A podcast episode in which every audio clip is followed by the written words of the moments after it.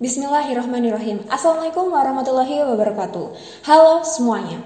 Perkenalkan, nama saya Nur Samsiah Auni, sering dipanggil Wuni. Saya berasal dari Fakultas Kesehatan Masyarakat Universitas Ahmad Dahlan, Yogyakarta.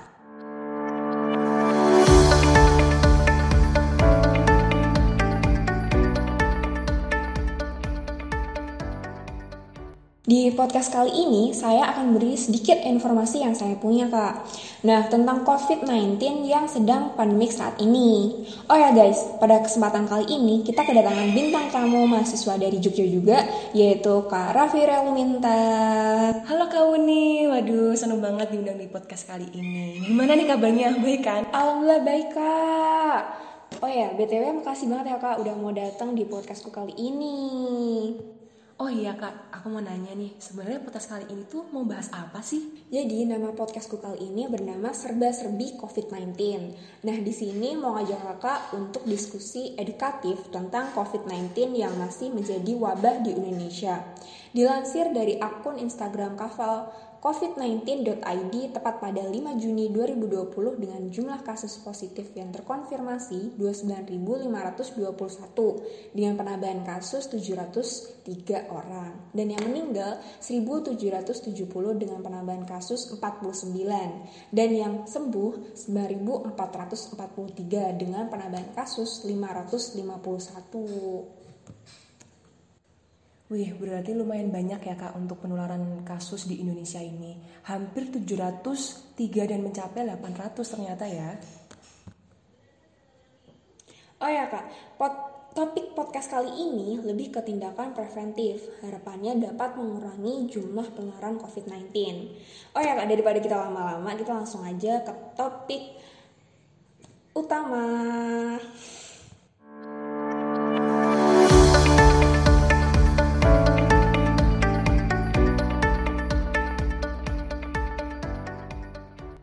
Menurut kakak, apa aja sih yang bisa kita lakukan untuk menjaga kesehatan di masa pandemi saat ini? Wah, banyak banget sih kak sebenarnya. Misalkan nih, kita bisa menjaga jarak dengan orang yang mau berinteraksi dengan kita, memakai masker jika keluar rumah, sesering mungkin untuk mencuci tangan, atau bisa juga dengan menggunakan hand sanitizer. Juga selalu memberikan disinfektan ke alat yang kita pegang dan bukan malah ke orangnya, seperti yang dianjurkan oleh WHO. Wih, banyak ya kak ternyata. Mari kita bahas satu persatu dimulai dari cara pemakaian masker ya kak. Oke, untuk cara pemakaian masker sendiri, sebelum memasang masker, pastikan terlebih dahulu untuk mencuci tangan menggunakan sabun dan air yang mengalir, minimal 20 detik lah ya, atau bisa menggunakan cairan pembersih tangan atau yang bisa kita sebut dengan hand sanitizer. Itu yang mengandung alkohol minimal 60%. Setelah itu, pasang masker untuk menutupi mulut dan hidung, serta pastikan tidak ada sela antara wajah dengan masker. Oh iya kak, oh iya bentar, bentar ya kak. Uh, sebelumnya nih, masker kan ada dua jenis. Ada yang masker medis diperuntukkan untuk tenaga medis atau yang sedang sakit dan masker kain yang dapat digunakan oleh orang sehat. Iya. Yeah. Yang seperti diperuntukkan apa yang telah dianjurkan oleh pemerintah itu kan kak? Iya. Yeah. Nah, bahan seperti apa sih yang dapat digunakan untuk uh, bahan dasar masker kain yang baik gitu yang sesuai dengan anjuran pemerintah tuh sebenarnya tuh masker apa kainnya itu seperti apa gitu loh kak? Nah, jadi nanti saya akan jelaskan tapi yang pertama saya akan meruntutkan dulu cara pemakaian masker yang benar.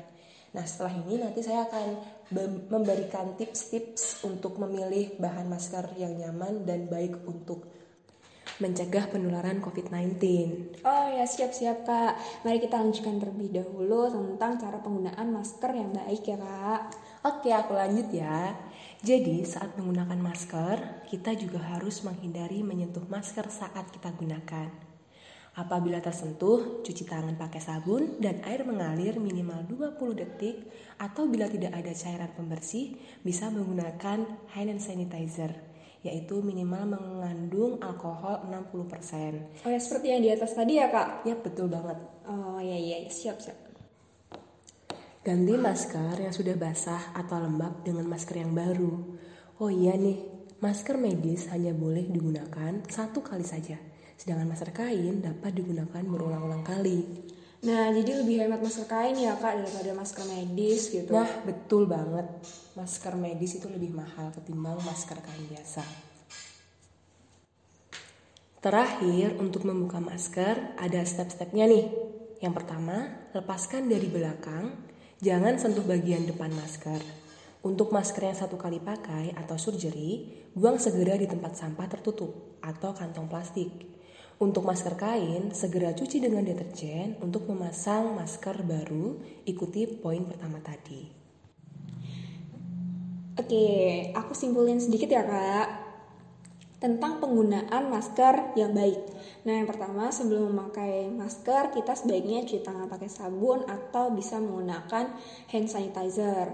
Nah, terus juga pasang masker itu untuk menutupi mulut dan hidung rapet gitu ya kak, nggak ada sela-selanya gitu. Nah, jangan memegang masker bagian depan. Nah, apabila tersentuh, lakukan cuci tangan seperti tadi awal yang cara pemakaian masker agar tetap higienis kitanya. Ya kan kak? Sangat betul. Nah, terus penggunaan masker medis juga itu hanya dipakai satu kali aja. Nah, kalau misalnya untuk berbahan kain itu dicuci maskernya, jadi agak lebih hemat. Iya benar. Emang mahasiswa banget ya kan? Iya. Pilih yang hemat-hemat. Nah, terus oh ya, untuk membuka masker juga itu tuh juga ada prosedur-prosedurnya gitu ya kak, nggak boleh asal gitu ya. Enggak, emang sedikit agak ribet ya. Cuman itu demi keamanan kita bersama agar kita terhindar dari COVID-19. Amin. Nah, selanjutnya apa nih kak yang mau kita bahas nih? Sesuai yang kamu tanyain tadi kak, yaitu tentang bahan yang pas atau sesuai untuk membuat masker kain. Tentunya yang sesuai dengan anjuran pemerintah dong. Wah, jadi semakin kepo nih aku. Bahan apa aja yang sesuai dan pas untuk pembuatan masker kain dan sesuai anjuran pemerintah. Wah, bagus banget nih aku. Sangat memerlukan. Iya betul. Lanjut kak. Oke lanjut. Jadi aku baca di beberapa artikel gitu. Menurut penelitian, masker medis atau surgery memiliki tingkat kerapatan hingga 98% untuk dapat mencegah penularan melalui droplet. Nah, tapi dengan beberapa kasus nih yang muncul di Indonesia, kamu pasti tahu kan tentang pelaku penimbunan masker itu yang banyak banget sehingga mengakibatkan uh, susahnya masker surgery didapat dan harganya yang menjulang tinggi. Oh iya itu bener banget tuh sampai aku tuh hampir ke 10 apotek di Jogja tuh kosong semua gitu Nah, loh kak. kosong semua kan? Iya, ya ampun gara-gara penimbun itu sumpah sih parah. Makanya, tapi tetap tenang aja, kita masih bisa membuat masker yang kita pakai. Karena ada bahan alternatif nih, antara lain kita bisa menggunakan penghisap debu atau yang dinamakan dengan spoon bond.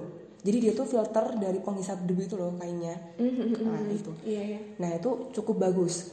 Selain itu, kita juga bisa menggunakan bahan kaos yang sangat nyaman tentunya ataupun katun yang sangat adem kalau dipakai di kulit. Tentunya dengan dibuat dua layer agar semakin aman, lalu didap sorry, lalu dilapis lagi dengan tisu. Oh iya iya kak. Emang gimana sih kak indikator suatu masker bisa dikatakan tuh aman gitu loh. Jadi tuh itu tuh sesuai anjuran pemerintah kita tahu kalau ini tuh aman nih kak apa tuh namanya masker kainnya gitu. Gampang aja, kita bisa menggunakan percobaan dengan lilin yang kita nyalakan. Kita pakai masker, lalu kita bisa mengecek apakah masker yang kita gunakan ini aman atau enggak dengan cara meniup lilin yang kita nyalakan dengan menggunakan masker yang kita pakai. Nah, apabila ketika ditiup apinya mati, maka masker kita belum cukup aman. Karena berarti kan udara masih bisa leluasa ya masuk. Cuman ketika kita meniup apinya dan tidak mati, maka bisa dipastikan bahwa masker yang kita pakai itu udah terjamin dengan keamanannya. Oh gitu ya kak. Jadi itu lebih apa gampang gitu ya cara ngeceknya, terus cara Iya. pembuatannya. Oh iya benar-benar benar-benar alternatif sih kalau ini. Benar banget. Yang pertama kita bisa mudah untuk membuatnya, terus kita juga bisa untuk. Iya, terus bisa ngetes gitu. Ini tuh baik apa enggaknya Nah, gitu lebih mudah benar, gitu ya iya. kak. Hmm, oke oke.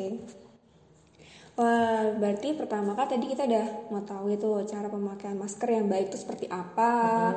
Nah, habis itu terus cara pemilihan bahan masker yang baik untuk alternatif masker medis gitu ya kak kan masker Iya. medis negara tadi mahal banget. Nah, kan udah nih berarti kita mau untuk menjaga kehigienisan dari masker kainnya itu kak. Itu Iya. gimana cara mencucinya itu? Apakah ada prosedurnya? Orang lepasnya ada lepasnya aja ada ya kak? Iya, apalagi mencucinya tuh harus apa nih harus dikasih bunga gitu. Wangi ya bu ya? Jadinya wangi oke. Oh, iya, iya, jadi emang ada caranya sendiri yaitu step-step untuk mencuci masker agar kan kita kalau berbagian memakai masker otomatis sudah terkontaminasi nih dengan debu lah dengan apalah maka kita harus mencucinya. Sebenarnya udah ada di beberapa em, apa ya seperti Instagram tuh udah ada banyak pengajarannya cara mencucinya ataupun di TikTok. nah, tapi di sini saya juga akan menjelaskan sedikit ya mungkin. Yang pertama, siapkan air. Itu udah pasti. Bila memungkinkan menggunakan air yang hangat ataupun panas, ya kemungkinan di 60 sampai 65 derajat Celcius lah agar bisa membunuh kuman-kuman juga kan kalau air panas. iya benar benar benar Nah, setelah itu kita bisa nih tambahin deterjen atau direndam dulu maskernya beberapa saat. Misal ya 10 menit atau 15 menit agar benar-benar bersih gitu. Setelah itu kita bisa mengkucek masker menggunakan tangan kita aja karena kalau menggunakan apa ya itu sikat ya.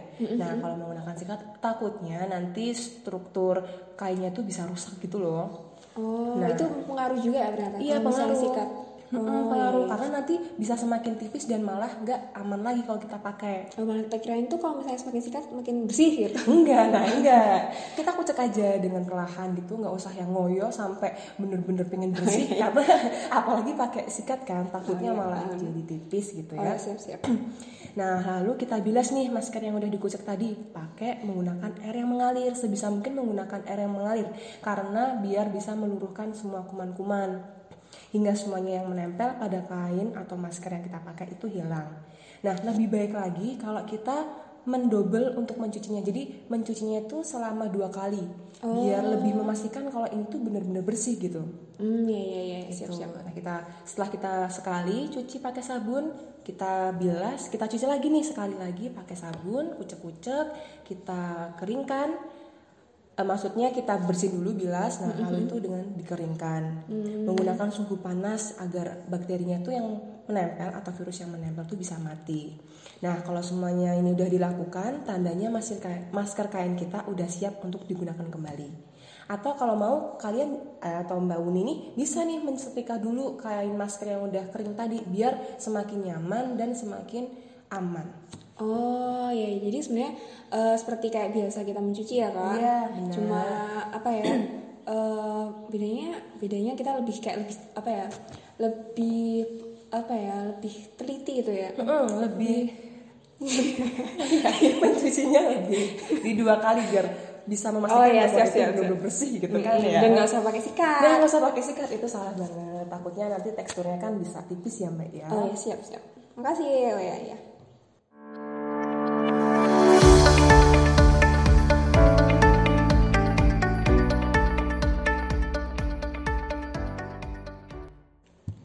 Oke, selanjutnya kan tadi kan udah pemakaian masker ya kak, udah pemakaian masker, terus tadi itu sempat kita singgung dikit gitu tentang cuci tangannya tuh minimal 20 detik gitu ya. Iya. Nah, terus tadi kan juga tuh ada tuh alternatif eh, penggunaan hand sanitizer kalau misalnya kita tuh lagi berpergian gitu kan ya kak. heeh, benar. Nah itu cara membuat hand sanitizer tuh gimana sih kak? Kan semalam juga sempet kayak langka gitu Iya, loh hand sanitizer benar, nggak sih? Benar. Sempat Iya. mahal banget juga gitu. Selain langka juga mahal karena banyak yang nyari ya kayak Indonesia tuh lagi panik buying gitu loh. Jadi semuanya tambah mahal. Nah, untuk cara pembuatan hand sanitizer maaf, Iya. untuk pembuatan hand sanitizer Agak Aduh maaf belibet ya mbak ya santai pak. Ini semakin segar semakin panas Iya ya. Aduh emang susah ini ya kata-katanya hand Iya, error. sanitizer Ya benar Mm-mm, nah. Itu kita bisa menggunakan Atau kita bisa membuat sendiri di rumah made in rumah gitu Oh ya kayak tadi ya kayak masker kain tuh nah bisa tuh. uh, uh, Mm-mm. bisa ya. bisa kan pakai kaos kaos bekas nah ini juga kita bisa memanfaatkan sesuatu yang di rumah misalkan kita menggunakan 120 ml setengah gelas ya itu air yang disaring atau bisa juga menggunakan lidah buaya nih kan banyak ya di sekitar kita kita bisa ambil lidah buayanya atau mungkin yang para wanita nih yang udah punya apa nih aloe vera di skincare nah Aduh ini nggak perlu.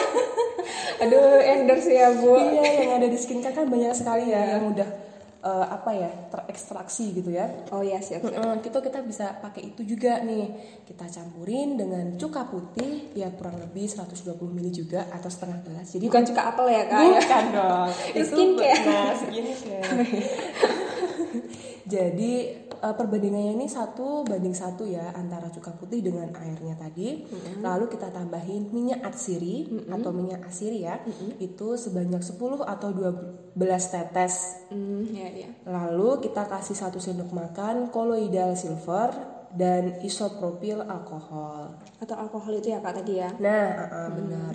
Nah, setelah semua bahan disiapkan, campurkan ke dalam mangkuk, gunakan wadah atau botol yang lebih kecil untuk menggunakannya agar lebih praktis. Atau kalau misalnya bisa apa menggunakan itu loh mbak yang kayak botol kecil yang biasanya kita pakai. Oh iya. Hmm, nah, pokoknya itulah yang ada di rumah bisa dimanfaatin. Oh ya mudah banget ya kak ternyata. Mudah banget. Mudah banget tapi kok bisanya itu langka gitu ya. Ya ampun cuman saking paniknya gitu Nah ya. iya itu biasa Indonesia tuh kan panik. Sebenarnya kita tuh bisa loh dengan menerima, Mensiasati ya, nah, gitu. mensiasati dengan kita buat sendiri tuh bisa.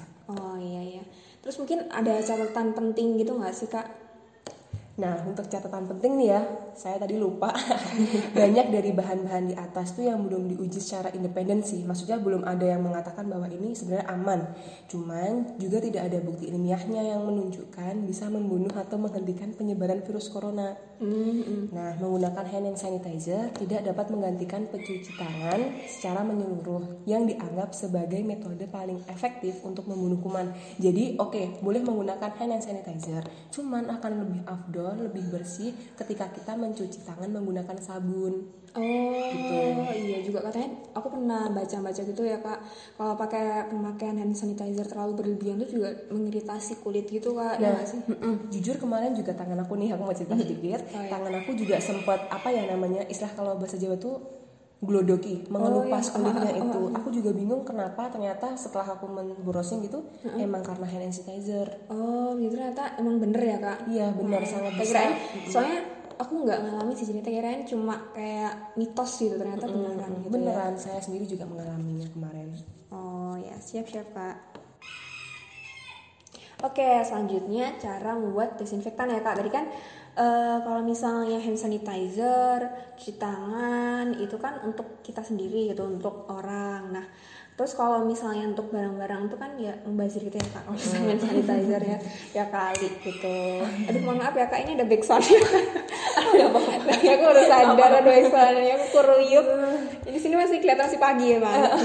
Masih Ayamnya mau ikut podcast mbak. Oh iya.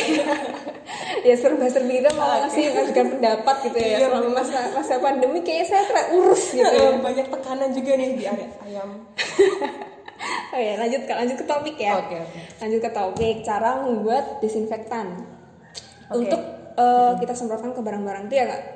Ya nggak boleh semprotin ke manusia. Nah ini disinfektan itu diperuntukkan untuk alat-alat dan bukan untuk manusia ataupun hewan ya. Mohon maaf nih, itu nggak aman sama sekali ya. Oh, ya. Nanti mati dong nggak bisa. Nah, ya? mati ya kan. Hand and sanitizer aja yang masih apa ya terbilang aman itu dikenakan kulit bisa iritasi. Apalagi disinfektan yang bener-bener apa ya buat membunuh racun, buat membunuh em, kotoran-kotoran yang membandel ya ataupun hewan gitu. Nah kita bisa membuat disinfektan ini di rumah juga nih, sangat bisa nih. Caranya kita ini aja menyiapkan alat-alat alat-alatnya seperti botol semprot plastik, botol kaca dengan yang ada tutupnya, terus gelas ukur, lap flanel atau lap kain mikrofiber gitu, atau kain lembab, sarung tangan sekali pakai dan masker N95 atau masker bedah karena kan untuk menanggulangi bau yang bisa masuk ke ini ya hidung ya. Oh iya iya iya. iya. Gitu. Nah, untuk bahan yang dibutuhkan itu ada 2 sendok makan, 30 ml lah ya. Cairan pemutih pakaian jangan sebut merek lah ya kayak tahu. tadi kayak tadi. Nanti Ya, keceplosan. pokoknya cairan pemutih pakaian banyak banget di toko-toko warung biasa uh, untuk satu liter air tuh. Nah setelah itu ditambahin dengan air bersih. Oh, mudah ya Kak, berarti mudah banget ini. Iya ini alat-alatnya sangat dapat dicari di sekitar kita. Dijangkau lah ya. Jangkau. Mm. Oh iya iya iya ayam ayam. Ayam ya ampun pengen banget ya ke, ke podcast kita. Iya, menyuarakan pendapat. Oke, untuk cara pembuatan dan menggunakan disinfektan ini, yang pertama tuang aja nih cairan pemutih pakaian yang kita beli tadi secara hati-hati ke dalam botol kaca terlebih dahulu. Lalu tambahkan air bersih dan aduk hingga tercampur dengan merata. Nah, setelah itu tutup botol kaca sampai rapat, kocok secara perlahan agar tercampur semuanya. Oh iya. Terus ya terutama cairan pemutih ataupun cairan karbonnya tadi Hmm. biar sempurna gitu dengan mencampur dengan air gitu ya. Terus apalagi lanjut apabila larutan cairan pemutih pakaian atau cairan karbol sudah dicampur secara sempurna, kita bisa membagikan atau membagikan larutan cairan tersebut ke dalam bokok botol semprot yang lebih kecil agar mudah digunakan. Oh iya, jadi kayak ribet kalau misalnya gede banget. Ah, aduh. ya paham kan ya maksud aku Iya, ya kata-kataku ya. Jadi kita bagiin ke beberapa botol kecil gitulah istilahnya. Oh iya, siap. Nah, cairan disinfektan tadi yang sudah siap digunakan dapat membersihkan permukaan benda mati. Ingat ya, benda mati yang sering disentuh dengan sabun dan air panas bersih terlebih dahulu sebelum menggunakan cairan disinfektan. Misalnya nih yang sering kita pegang kan eh, apa gagang pintu gitu ya. Terus Untuk gerbang. Hmm, hmm, hmm. itu bisa kita apa ya lapisi dulu dengan air panas atau dicuci dulu dengan sabun habis itu baru disemprot dengan disinfektan Oh iya iya, siap siap. Hmm, jadi tambah ilmu nih aku nih. kita sama-sama belajar aja ya mbak Ah iya. Oh ya berarti lumayan banyak juga ya kak untuk menjaga kesehatan di masa pandemik saat ini. Dari misalnya eh, memilih masker yang baik itu seperti apa dan masker apa ada alternatif dari masker medis ya karena atau masker kain yang lebih ekonomis gitu. Dan eh, masker kain pun juga ada kategorinya gitu. Dia tuh layak untuk mencegah COVID-19 gitu. Nah terus habis itu juga eh, ada hand sanitizer untuk pengganti cuci tangan kalau misalnya kita lagi berpergian juga gitu kan ya kak.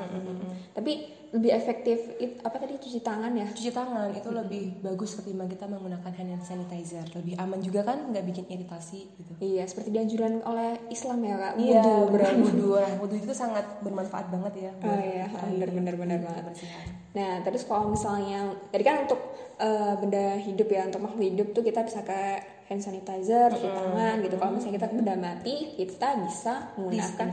Iya dan semua itu bisa dan masker, hand sanitizer, terus disinfektan. desinfektan kita bisa bikin sendiri gitu ya kak. Iya, benar, Wih, benar. Jadi itu nggak ada alasan itu tuh mahal, Mahal, atau susah. langka. Mm-mm, itu udah ada alasan lagi gitu ya. Jadi tuh eh, masyarakat Indonesia tuh sebenarnya tuh mudah gitu loh kalau misalnya mau usaha dikit gitu. iya bisa banget Dan itu nggak mahal sebenarnya kayak. Iya benar karena semuanya kan udah tersedia ya di sekitar kita. Jadi mau alasan apa lagi untuk gak melakukan tindakan preventif ini gitu. Hmm, iya iya. iya. Oh iya satu lagi nih yang lupaan kan kan kita udah melakukan tindakan preventif ya dengan menggunakan alat-alat yang dianjurkan. Kita oh dari saya itu ada sedikit apa ya saran juga ketika kita berpergian sebisa mungkin setelah kita berpergian itu jangan berinteraksi dengan keluarga di rumah dulu. Jadi hindari bersalaman dengan keluarga tapi langsung menuju ke kamar mandi, ganti pakaian yang sudah dipakai, langsung mandi, bersihin seluruh badan, seluruh tubuh. Nah, ganti dengan baju yang baru. Karena kan kita nggak tahu ya di badan kita tuh selain tangan mungkin ya ada apa aja yang masuk ke pakaian kita gitu. Jadi dianjurkan untuk segera mandi dan jangan langsung berinteraksi gitu. Oh iya ya emang eh, apa tuh namanya tingkat penularan COVID-19 itu emang sih COVID-19 tuh lebih apa ya istilahnya tuh aku juga pernah baca tuh ya kak di Instagramnya Dr. Wam itu eh, dia tuh emang COVID-19 itu penularannya tuh lebih cepat gitu daripada Ebola walaupun Ebola itu uh, lebih ganas gitu. Oh iya, uh, jadi, ya. Mm, jadi itu emang kita tuh uh, emang gak kenapa sih kita tuh kayak gitu gini banget gitu kayak higienis banget itu emang ternyata tuh gara-gara emang tingkat penularannya tuh lebih cepat dan uh, sampai sekarang juga belum ada vaksinnya gitu ya kak? Iya uh, katanya masih diteliti ya dan sampai sekarang belum ditemukan juga. Iya kan? makanya uh, di Indonesia juga tingkat penularannya juga masih naik gitu. Oh iya iya.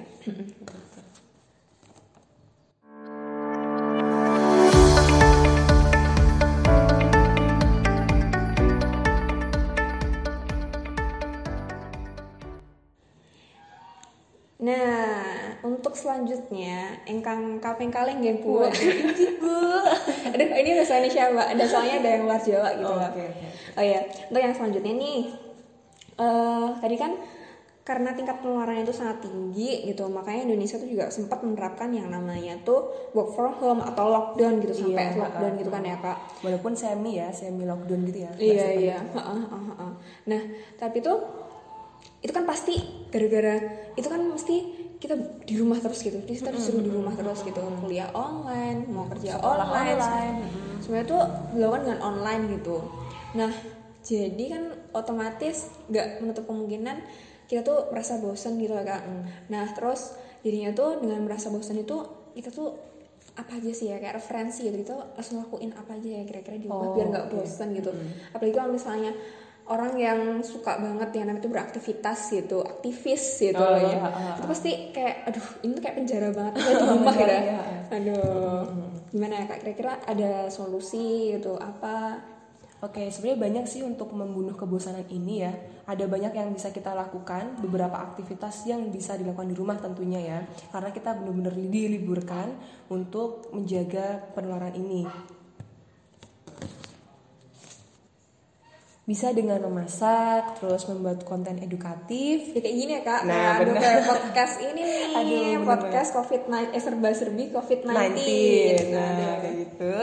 Terus ada musikalisasi nih buat orang-orang. kayak ini nih, kayak kakak nih, kayak sering mengikuti Instagramnya, tuh sering buat karya-karya, iya, karya-karya gitu ya. Iya, karena itu juga bisa membunuh kebosanan loh kak di rumah. Oh iya, makanya saya mengundang kakak Wah, untuk aduh, kali ini. sangat terhormat sekali ya saya. Iya, gitu. Karena kayak terinspirasi, oh ini kayaknya cocok nih untuk apa aduh. jadi bintang tamu podcastku ini, gitu loh. Terus apa lagi nih kak, apa lagi? Oke, bisa juga bertanam karena kan kita hidup di desa ya, apalagi ya ngepasi aja ya. Ngepasi itu apa ya istilah Indonesianya ya? Eh, kebetulan. Kebetulan ya, kebetulan kita juga hidup di desa yang mana banyak tanah yang kosong, terus Hmm. banyak tanaman yang bisa kita tanam. Kita bisa banget bertanam, bertanam di kebun, terus Kalau misalnya tempatnya kecil tuh kita juga bisa hidroponik. Nah nggak sih? ini yang baru trending atau Oh, apa iya. ya? Lagi tren Hmm, gitu ya, lagi tren gitu. gitu. Heeh. Hidroponik, terus berternak juga bisa. Kayak kayak ayamku tuh ya. Nah, yang dari tadi mau ikut podcast tapi malu-malu kucing gitu ya. Iya, terus dia sama sampai sekarang ngomong ya. Kayaknya cuma ayam ini yang mau ikut podcast ya. Iya. Ada angsa juga gitu ini aduh. Ada angsa ya, ampun oh my god. Oke oke kita balik lagi yang bisa banget dilakukan sel- selain itu tadi juga berbisnis secara online. Oh iya lagi Nah, semarak banget. Apalagi iya. makanan kayak frozen frozen sekarang. Nah, Saya pernah dengar tuh ada mie ayam tuh mini frozen loh kak Ampean. ada Ada serius. Oh my god, itu malah saya baru dengar sekarang ya. Iya serius ada bener. Ada iya, iya, mie iya, ayam iya, iya. tapi frozen gitu katanya. Oke oke. oke. Tapi nggak tahu sih itu dilanjutin apa enggak. Soalnya kan kalau nggak salah mie ayam kan cepet bau gitu. Nah, uh, uh, benar. Karena mie ayam itu ketimbang mie instan itu lebih cepet bau yang mie ayam karena dia pembuatannya kan natural. Iya, tradisional gitu ya kak. Tradisional. Oh iya, langsung aja kita bahas satu-satu ya kak. Yang pertama berarti eh, memasak. Salah satu hobi yang bisa kita terapin di masa pandemi ini adalah hobi masak. Ayo, Mbak Uni juga salah satu orang yang jadi ikut tren untuk memasak gak di rumah? Iya bener banget nih. Kan kalau selama kosan tuh jarang banget nih masak. Soalnya tuh Uh-uh. ya kayak keterbatas gitu loh. Kayak mau beli bawang, harus beli bawang, beli itu. Ya ampun. banget ya Mbak ya. Iya dari rumah hati lah. Ah, bener. Dari rumah hati. Kan kalau di rumah sih tinggal ah comot-comot gitu ya. Tinggal racik-racik gitu. Terus jadi semakin sih semakin iya semakin lumayan ahli lah ya. Bandingin Oke. besok. Mendadak chef gitu ya. Dadak mendadak nut. Waduh. Iya. Oke oke, jadi kebanyakan orang emang memilih meracik aneka masakan untuk menghilangkan rasa bosan mungkin. Uh, karena ternyata masak ini juga jadi kegiatan yang menyenangkan. Karena nggak cuma bisa dilakukan oleh orang dewasa anak-anak kecil pun juga bisa dilibatkan untuk memasak. Dan mesti mereka juga excited kan untuk membuat sesuatu apa ya produk gitu misalnya ya apalah makanan-makanan yang ringan yang bisa dikonsumsi keluarga gitu Oh iya dan ini tuh eh, banyak manfaatnya gitu ya kak gitu daripada kayak bermain games Nah. gitu kan. rebahan waduh aku juga termasuk orang yang rebahan sih Aduh mengaku ya ternyata. Ya terus lanjut lanjut. Oke, jadi saya juga pernah baca nih dilansir dari Fox di halaman 8 perempat. Ternyata tuh tidak banyak nih hiburan yang bisa didapatkan ketika melakukan isolasi diri. Nah, oleh karenanya beberapa orang memilih untuk memasak. Oh iya. Nah, karena memasak juga nggak memandang gender kan, bisa cowok, bisa cewek. Hmm, ya nah, benar-benar. bagi sebagian besar orang, memasak adalah hiburan tersendiri nih, bukan hanya sekedar membuat makanan, tetapi juga sebagai asupan tubuh gitu. Hmm, ya bener banget loh. Nah. Jadi tuh apa ya eh, manfaatnya banyak banget gitu daripada mudorot. Waduh, iya oke. ya. Ya, lanjut ya. Oke, dan belakangan ini tuh juga beragam banget di media sosial seperti Instagram, Facebook, Twitter, ataupun YouTube ya, dipenuhi dengan tutorial ataupun kegiatan memasak nih oleh netizen beberapa eh, kalangan muda di Indonesia gitu ya. Iya. Platform video yang tadi saya sebutkan yaitu eh, YouTube juga tak ketinggalan, makanya diakses oleh para pemula masak yang ingin mengolah berbagai resepnya gitu. Seperti makanan roti, muffin, kue coklat, bolu pisang atau ya yang makanan-makanan ringan lah yang Oh ya kekinian. jangan, oh ya jangan ketinggalan kak itu yang terkenal itu itu Apa nih? mm, kopi dalgona. Oh, Oke, dalgona coffee. Oh, iya, dalgona Aduh, coffee ya itu itu hits banget. hits, hits banget dan cara pembuatannya pun juga susah kan padahal. Oh iya, itu kan itu kan emang itu ceritanya pas gitu loh kak untuk di rumah bukan waktu yang lama jadinya gabut ya. Ya udah ya, Tersalurkan, Kocok terus. Sampai warnanya berubah gitu Oh Kak. iya. Dan padahal setelah dikocok lama pun juga belum tentu berhasil gitu kan. Banyak juga yang bikin, aduh nggak berhasil nih padahal udah capek-capek ngocok eh, lama gitu. Waduh. Aduh. Emang susah berarti ya. Berarti Iya. emang kayak emang pas banget untuk itu ya. Nah sip. Karena juga bisa kita bikin story nih, kita pamerkan ke teman-teman kalau ini loh kita juga bisa buat. gitu. Oh iya. Nah, terus ide dan resep masakan juga seolah-olah jadi hal yang penting banyak dicari lewat internet nih. Pandemik virus corona yang melanda ratusan negara bahkan di dunia ini membuat sebagian besar orang harus berdiam diri di rumah kan karena lockdown walaupun ini Indonesia semi lockdown ya Iya. dan dilarang melakukan aktivitas sosial. Makanya memasak ini benar-benar ampuh untuk mengusir rasa bosan. Ya Karena- walaupun apa tuh namanya sekarang sudah banyak yang menerapkan new normal, Nah, tapi, tuh- heeh, heeh. tapi khusus Jogja sendiri itu masih belum ya Belum, Kak? iya, Ya, belum. heeh, saya juga masih kuliah online sampai bulan Juli. Wih, Nah itu nggak tahu sih kelanjutannya gimana. Iya benar. Saya juga masih bingung ini masalah tentang KKN, PPL. Aduh, Aduh, iya tuh. Banyak yang terkorbankan ya karena virus ini. Terus salah satu hiburannya yaitu tadi ya dengan memasak ya. Karena melihat fenomena yang sekarang ini, para praktisi kuliner pun juga berlomba-lomba nih menyajikan fasilitas untuk orang-orang yang ingin belajar masak. Seperti mereka membuat blog di laman internet ataupun mereka membuat tutorial tadi ya di YouTube gitu kan. Iya aku juga pernah lihat tuh di Instagramnya Jerome Pauline itu. Nah dia tuh juga lagi collab sama eh, Chef Arnold untuk memasak gitu oke ya. oke aku juga pernah lihat itu. Oh ya. Nah terus eh, selanjutnya kak, Selanjutnya kita selanjutnya nih kita juga bisa melakukan musikalisasi atau ini paling cocok banget buat orang-orang yang apa ya berjiwa seni tinggi gitu Aduh, ya. seperti kakak nih maksudnya nih. Aduh, Enggak. promo lagi. Orang-orang mah kalau membuat apa ya suatu konten yang berbau dengan seni, mereka tuh memiliki bakat yang bagus selalu percaya diri ya.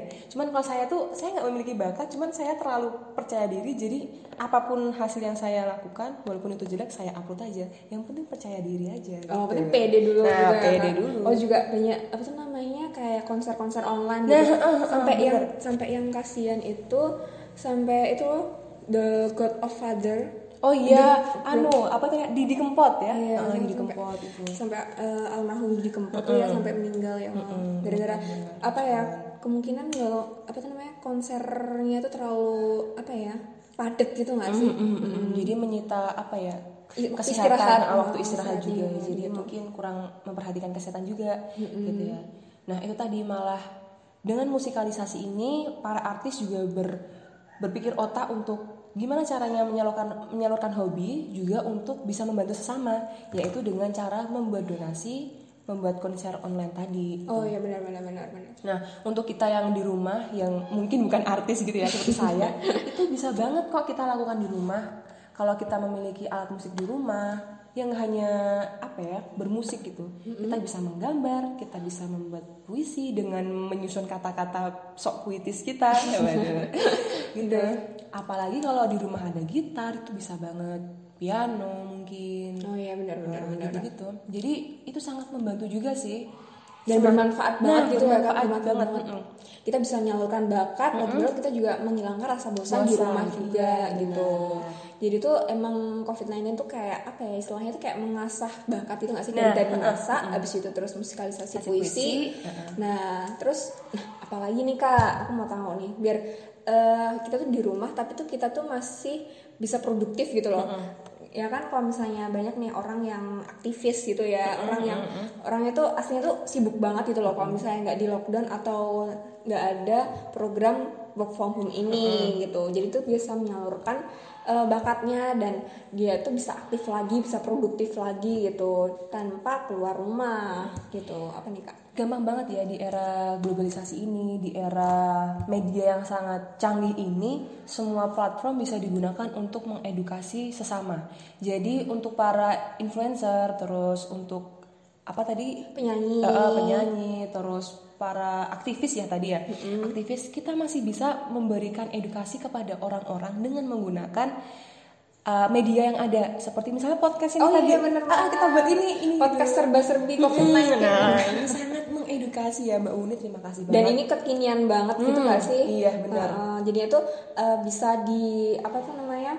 Bisa dijangkau oleh kaum milenial Mm, benar, karena semua juga hampir memiliki apa ya gadget gitu uh, ya uh, gadget untuk mengakses itu semua gitu. Iya, soalnya kalau enggak kan juga kita nggak bisa mengikuti perkuliahan online atau Nah. sekolah online atau kelas online. Aduh, jadi tuh serba online sekarang. Jadi tuh eh, untuk penyebaran itu juga sebenarnya tuh gampang gitu nggak kayak zaman dulu gitu ya kak. Iya yang susah apa-apa uh, sulit dijangkau gitu kan. Dan gratis gitu Hmm, loh, asalkan gratis, kalian bener. mau apa ya niat untuk menyalurkan bakat gitu.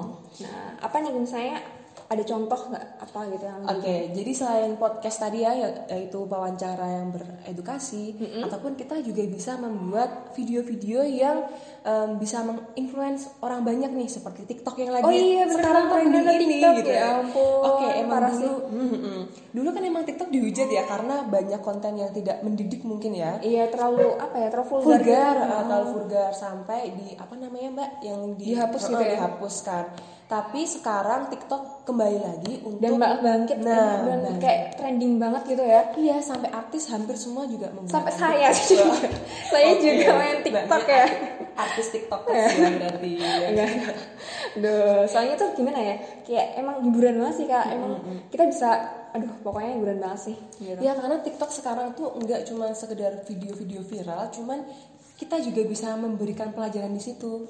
Uh, apa hashtag yang sama-sama belajar Nah, salah. sama-sama belajar. oh iya benar Nah, itu juga banyak uh, konten yang kita bisa pelajari dari situ yang kita sebelumnya belum paham, nggak ngerti tentang sesuatu hal, kita jadi paham karena dan itu sama-sama belajar. metodenya lebih asik gitu nggak sih lebih Iya, mudah benar. dipahami gitu benar, jadinya tuh orang tuh nggak bakal bosen gitu yang lihat kan kalau misalnya kita suruh baca buku tulisan Aduh, semua aduh malas, nggak ada ya. gambar, cuma tulisan. Aduh, bosan. aduh parah parah parah nah kalau misalnya ini kita bisa mengedukasi tapi dengan cara yang menarik gitu ya. Mm-mm. Bisa di sama-sama belajar ini ada banyak konten yang bisa kita pelajari mengenai skincare, mengenai memasak bahkan ataupun mata pelajaran-mata pelajaran yang untuk anak-anak sekolah nih yang la- lagi libur, nah kita bisa belajar dari situ juga gitu.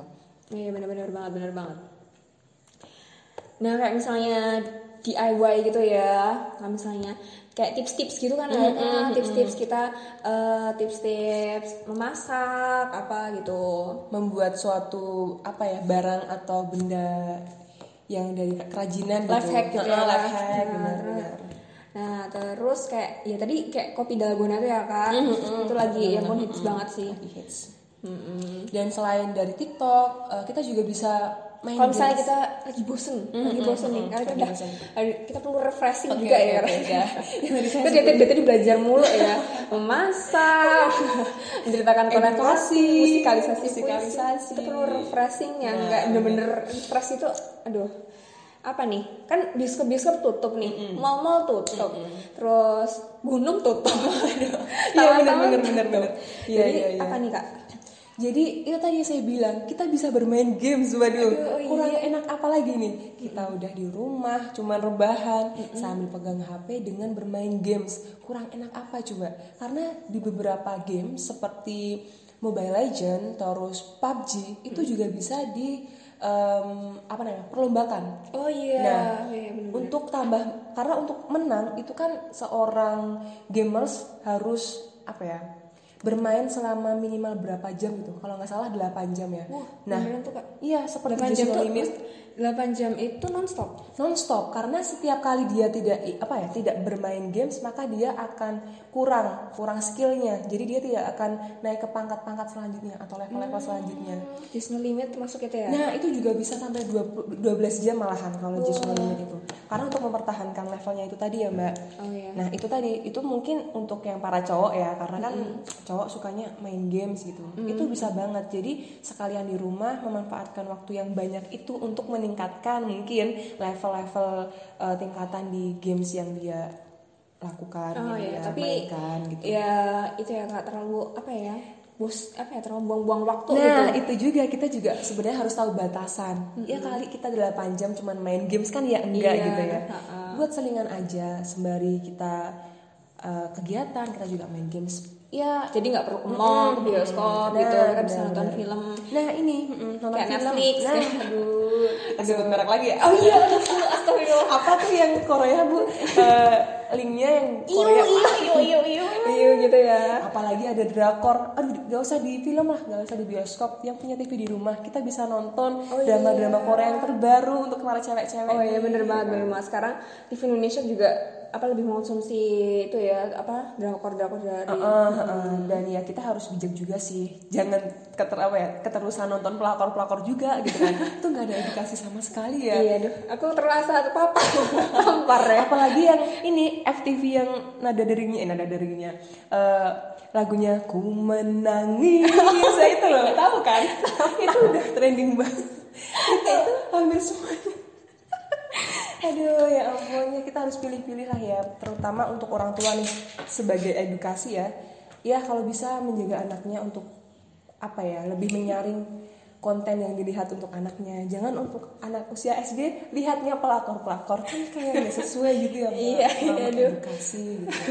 Ya paling nggak kartun atau eh, di TVRI kan banyak eh, acara yang mengedukasi pelajaran juga Hmm, ya bener bener banget.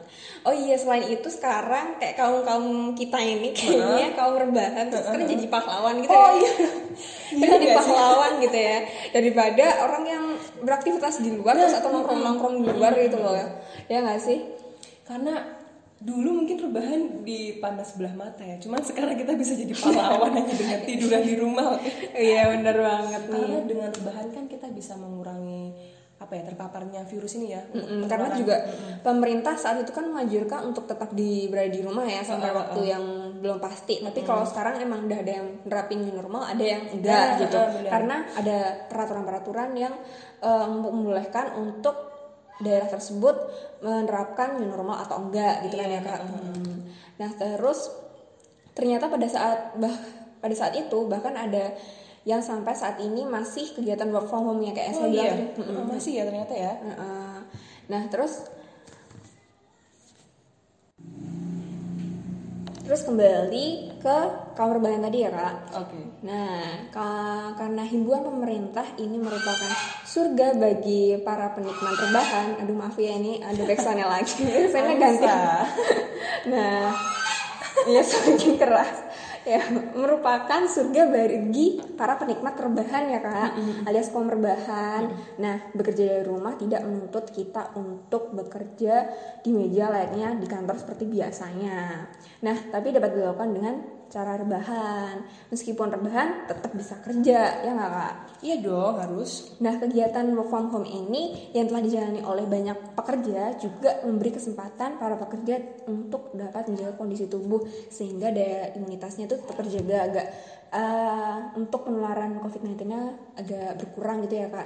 Nah, harapannya seperti itu, makanya anjuran pemerintah untuk work from home walaupun sudah ada banyak yang sekarang menerapkan new normal Normal, seperti tadi ya. yang tadi ya kak. Nah, Oke kak, gini, jadi menyangkut yang himbauan WFH tadi, kan sekarang banyak nih yang apa berbisnis online, gitu Oh, kan. iya, benar, Nah, aku mau dong dikasih tip nih sama Mbak Wuni ya, karena Mbak Wuni udah memulai terlebih dahulu tentang Waduh, masalah iya, iya, iya. bisnis online ini, sedangkan aku baru memulai, baru akan memulai karena cukup menggiurkan sepertinya. Hmm. Jadi apa nih Mbak tips yang bisa Raffi lakuin untuk apa ya menjalankan bisnis online di rumah ini? Oke. Nah, oke nih Kak, aku mau ngasih tips-tips gitu ya. Kayak tips-tips untuk eh, apa namanya? belanja online, oh ya bisnis online itu lebih dilihat oleh orang, terus lebih apa? lebih lancar gitu lah istilahnya ya. Yang pertama nih, kita bisa memberikan diskon-diskon gitu ya, Kak. Apa? Memberikan diskon misalnya dan itu lumayan gitu ya, Kak, nggak nggak dikit-dikit gitu. Oh langsung drastis gitu ya diskon. Wah. Aduh. ya mungkin nanti kita untungnya bakalan dikit gitu. Tapi ya untuk apa menarik konsumen gitu ya. Nah, terus yang itu yang kedua yaitu pelayanannya itu cepat dan ramah. Kan orang juga malas ya nunggu nunggu lama gitu. Nah, terus semakin rajin promosi, kita semakin rajin promosi misalnya bisa lewat Instagram atau Twitter atau Facebook. Story WhatsApp bisa Oh ya, iya story WhatsApp gitu. Kita juga bisa endorse endorse dari artis-artis gitu kan ya kak. Nah terus juga bisa TikTok ya nggak sih? Oh iya, benar. TikTok gitu. Instagram. Sekarang nggak dikit gitu yang TikTok. Benar-benar. Nah terus lakukan strategi giveaway kan giveaway banget ya kak giveaway giveaway gitu. Nah, Terutama artis sih ya mungkin ya. Oh iya bener-bener banget. Nah nanti kan dapat menarik semua konsumen gitu. Gara-gara kan giveaway nanti tag berapa orang gitu Oke. kan. Jadi kan semakin luas, semakin luas, semakin luas gitu. Terus Semakin sebarkan. dikenal kitanya. Nah terus turunkan harga. Jadi tuh kita jangan matok terlalu mahal dan kita pengen kayak, aduh pengennya aku tuh untung banyak banget nih gitu. Kan kita juga bisa kayak misalnya kita ya tipis-tipis lah ya gitu untungnya biar kita tuh bisa yang namanya eh, menarik konsumen lebih banyak gitu. Terus kalau enggak beri bonus pada setiap pembelian. Misalnya kita eh tadi kan itu ya kakak ngajarin aku untuk eh, apa tuh namanya cara membuat hand sanitizer. Iya, ya oke. itu mungkin mungkin tuh bisa tuh kayak misalnya kita tuh eh, apa tuh namanya dalam budget pembelian terus nanti dia dapat hand sanitizer buatan kita sendiri ya nggak sih nah terus posting hal yang bermanfaat gitu misalnya ya aduh sebut merek ya toko hmm, Oke, toko make up gitu iya. yang di Jogja itu juga dia kayak misalnya posting-posting hal yang bermanfaat tuh kita misalnya eh, produk ini cocok untuk kulit ini gitu Sekalian edukasi juga ya Mm, lagi. jadinya kita yang konsumen tuh merasa dapat informasi dan juga dapat barangnya Barang. tersebut gitu. Terus tetap memperhatikan kualitas produk kan banyak tuh yang kayak cheating-cheating gitulah ya. Nah terus manfaatkan sosial media sebagai media promosi yang tadi disebutin ya kak ya kayak misalnya Twitter, Instagram, Story, WhatsApp. Mm-mm, gitu ya. Terus prioritaskan menjual barang yang dibutuhkan. Nah, ini penting banget nih. Misalnya lagi musim kemarau kita jualannya itu jas hujan. Nah, Iya, enggak nggak laku. kan enggak laku ya. Aduh, aduh, kita udah emang kita udah memberikan diskon, udah di giveaway, turunkan harga, tapi enggak pas gitu. ya terlalu gitu ya. Oke oke, nggak pas gitu ya pemasaran. Iya, kurang kurang strategis gitu lah ya. Kurang membutuhkan pangsa pasarnya. Paling nggak ya jualan sunblock gitu ya kak, biar nggak tambah hitam pas Ya, aduh, bener banget tuh. Aduh seru sekali ya podcast tentang serba-serbi COVID-19 ini. Banyak ilmu yang bisa aku dapat nih kak. Ya ampun. Terima kasih. Oh ya terima kasih ya untuk Kak Raffi Yang udah mau datang ke podcastku kali ini. Iya sama-sama kak, semoga bermanfaat ya. Iya harapan saya semoga ilmu yang sedikit dapat diterima oleh pendengar serba-serbi COVID-19 ini. Apabila ada salah kata mohon dimaafkan Karena kesempurnaan hanya milik Tuhan. Kupat kecemplung santan Menawi lepat dengan pangapunten Bersatu melawan Corona Wassalamualaikum warahmatullahi wabarakatuh. Kau bisa merebut senyumku Tapi sungguh tak akan lama. Kau bisa merobek hatiku Tapi aku tahu obatnya. Manusia-manusia kuat Itu kita